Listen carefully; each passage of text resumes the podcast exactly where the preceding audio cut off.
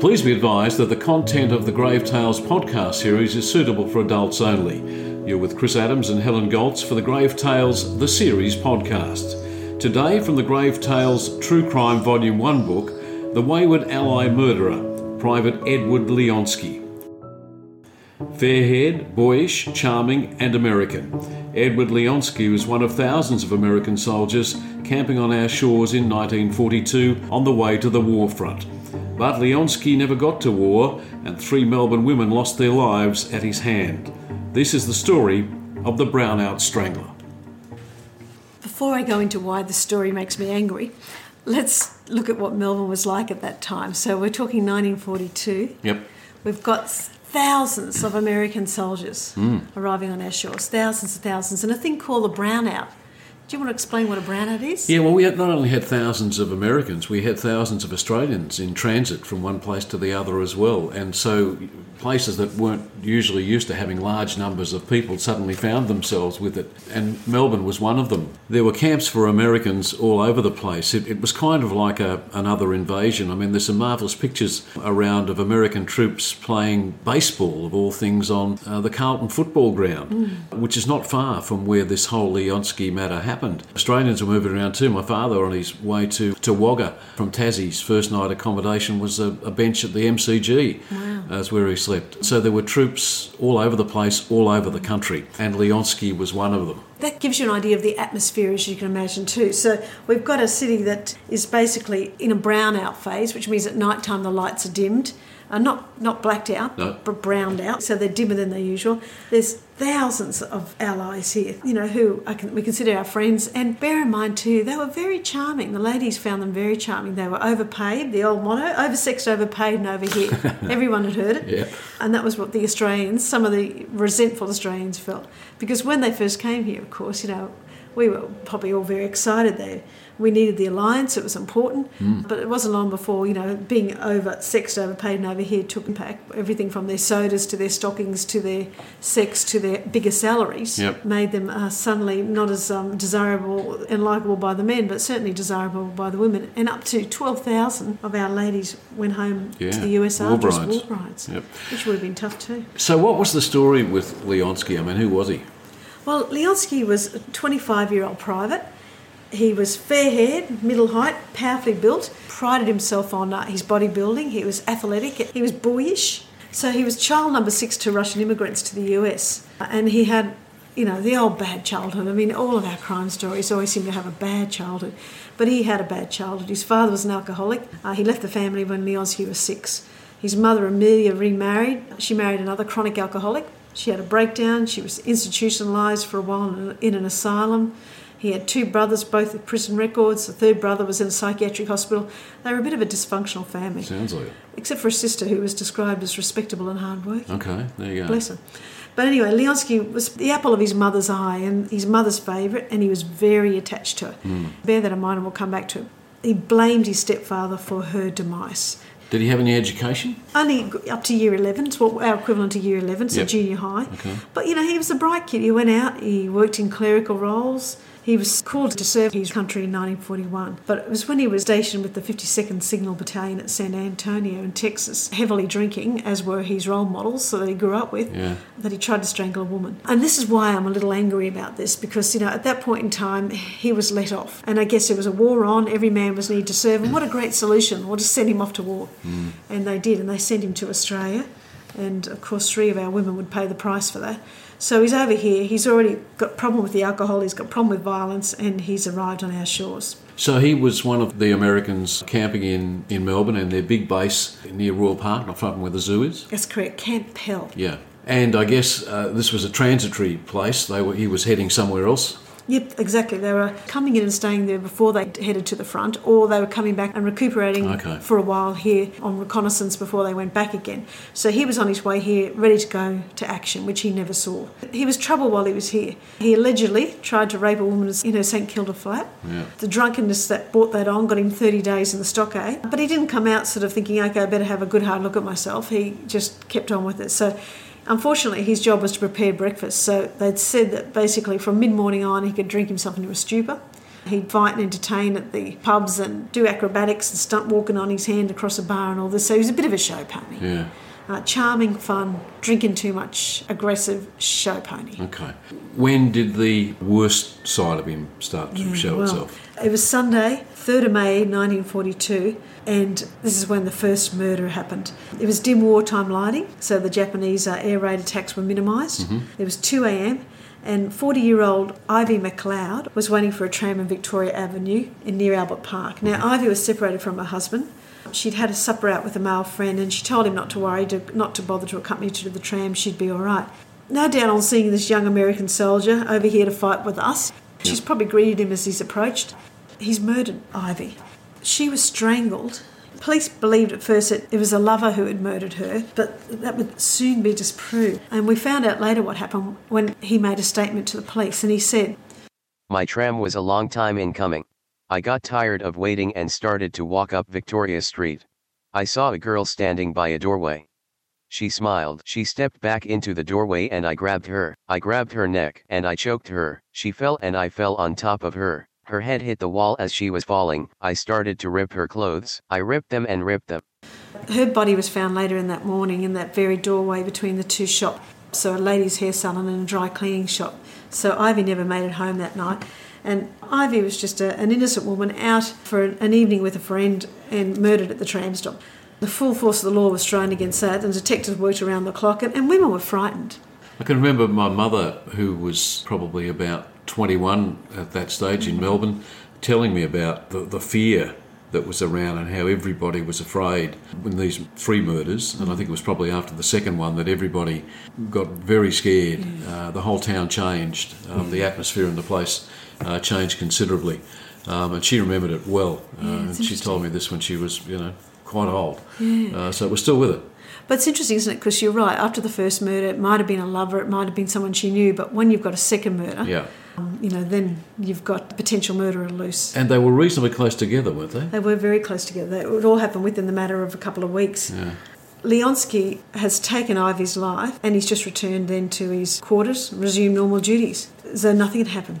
But one of his commanding officers, interestingly, said he was perpetually in trouble. Hmm. Nothing really serious. It didn't seem intentional. He was just proud of his strength, demonstrated all the time, drank more than the average soldier. So it was less than a week before Leonski would strike again.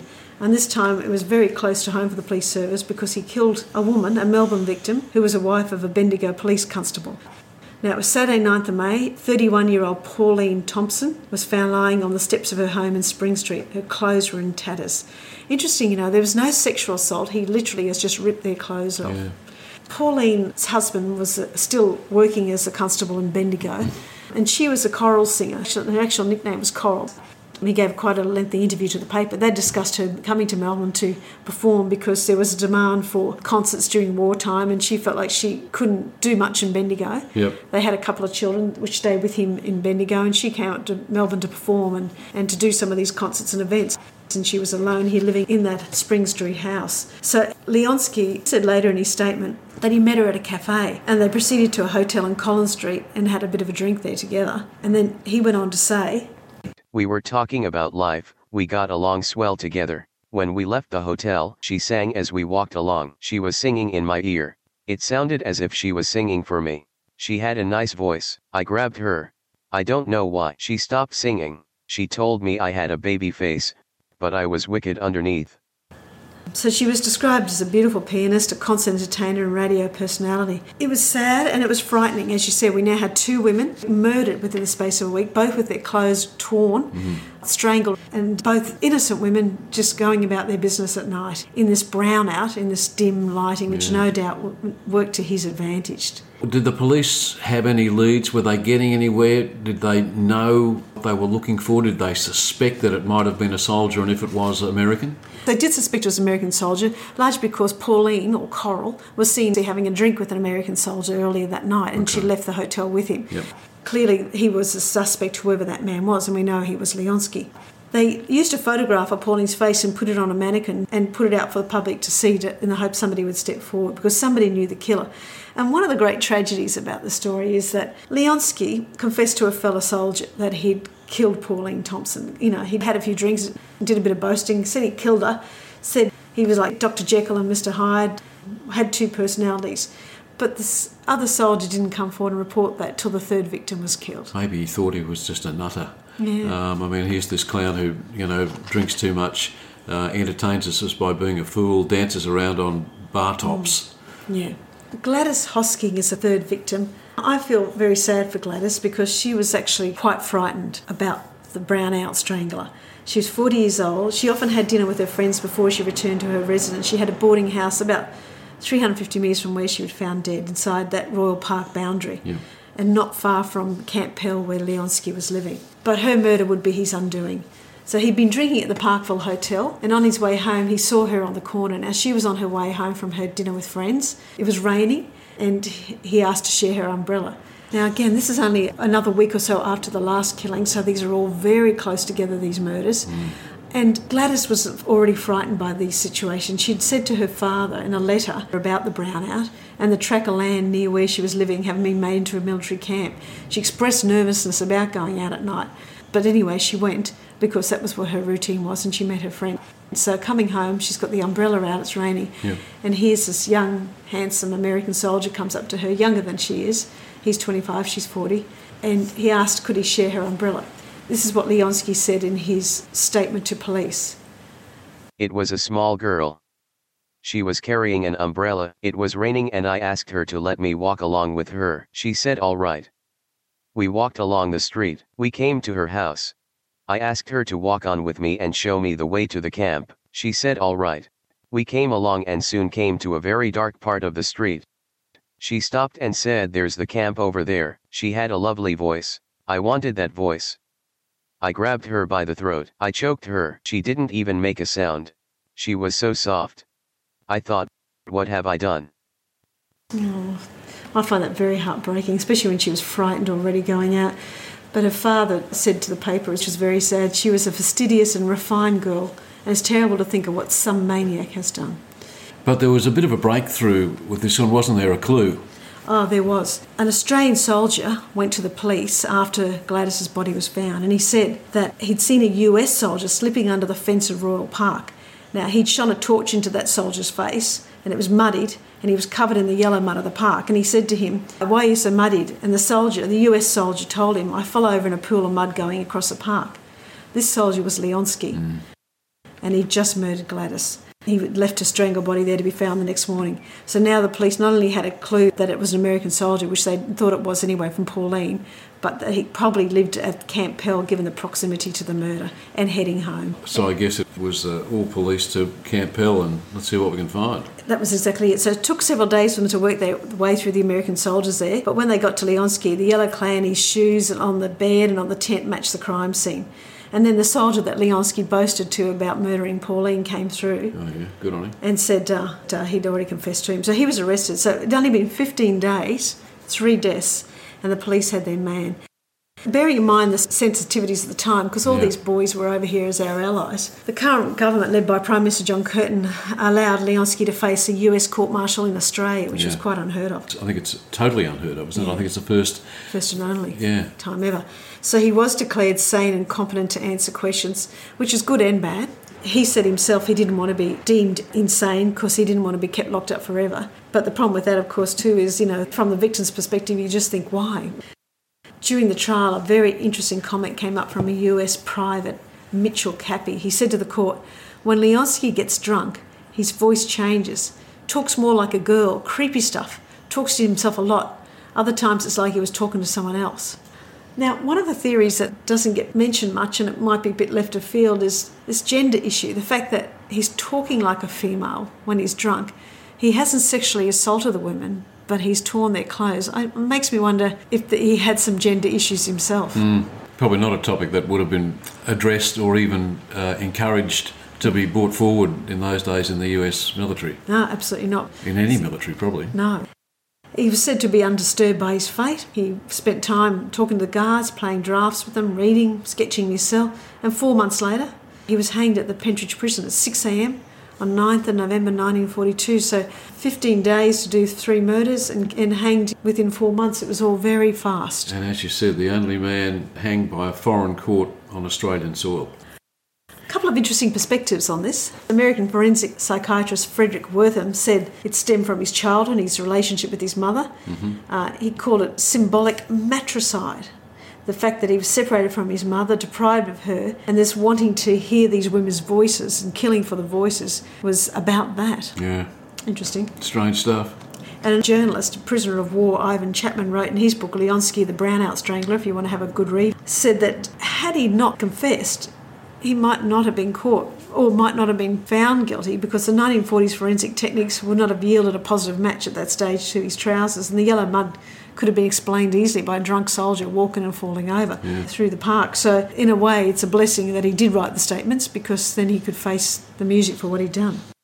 So, what happened after he was executed? Well, he was buried a couple of times. He was 24 years old when he was executed. It was signed by General Douglas MacArthur himself, yep. signed the death warrant, and he was buried in Australia at that point in time. And then in 1947, there was a ruling that all wartime Americans buried in Australia would be relocated to American soil. So he was unearthed and interred in the Schofield Barracks Post Cemetery in Honolulu after that, and that's where he is today. Okay. So about seven years after he was executed, his body was dug up here and taken back to the US. In the book, we pay respects to uh, Ivy, Gladys, and Pauline. Where are they? That's right. These three ladies, such innocent victims, you can visit Ivy in Fawkner Memorial Park. She's in the Church of England section, M, grave 1720. Gladys Hosking's in there as well. Uh, she's in the same section, Church of England, section K, grave 1862. And you'll find Pauline Thompson, age 31, at time of death, in Warringal Cemetery in Heidelberg, Victoria. So, a sad tale. As I said to you right from the start, this story makes me angry. He probably shouldn't have been on our shores in the first place. But there was a war on, and it was just an easy fix for this aggressive man. Yeah, let's get rid of him and send him over there. And it's a shame he didn't get sent straight to the battlefields. And the other thing I'm angry about is that these poor innocent women simply um, going about their business, going about their business, were victims and left in such an undignified state by yeah. this man as well. So it's an awful crime, and from a man who was an ally. You've been listening to a story from Grave Tales, the series, available in paperback, ebook, and audiobooks. Music by Kai Engels. Connect with us on Facebook, Instagram, or on our website, or put together your own group and come along on our Great Ocean Road tour.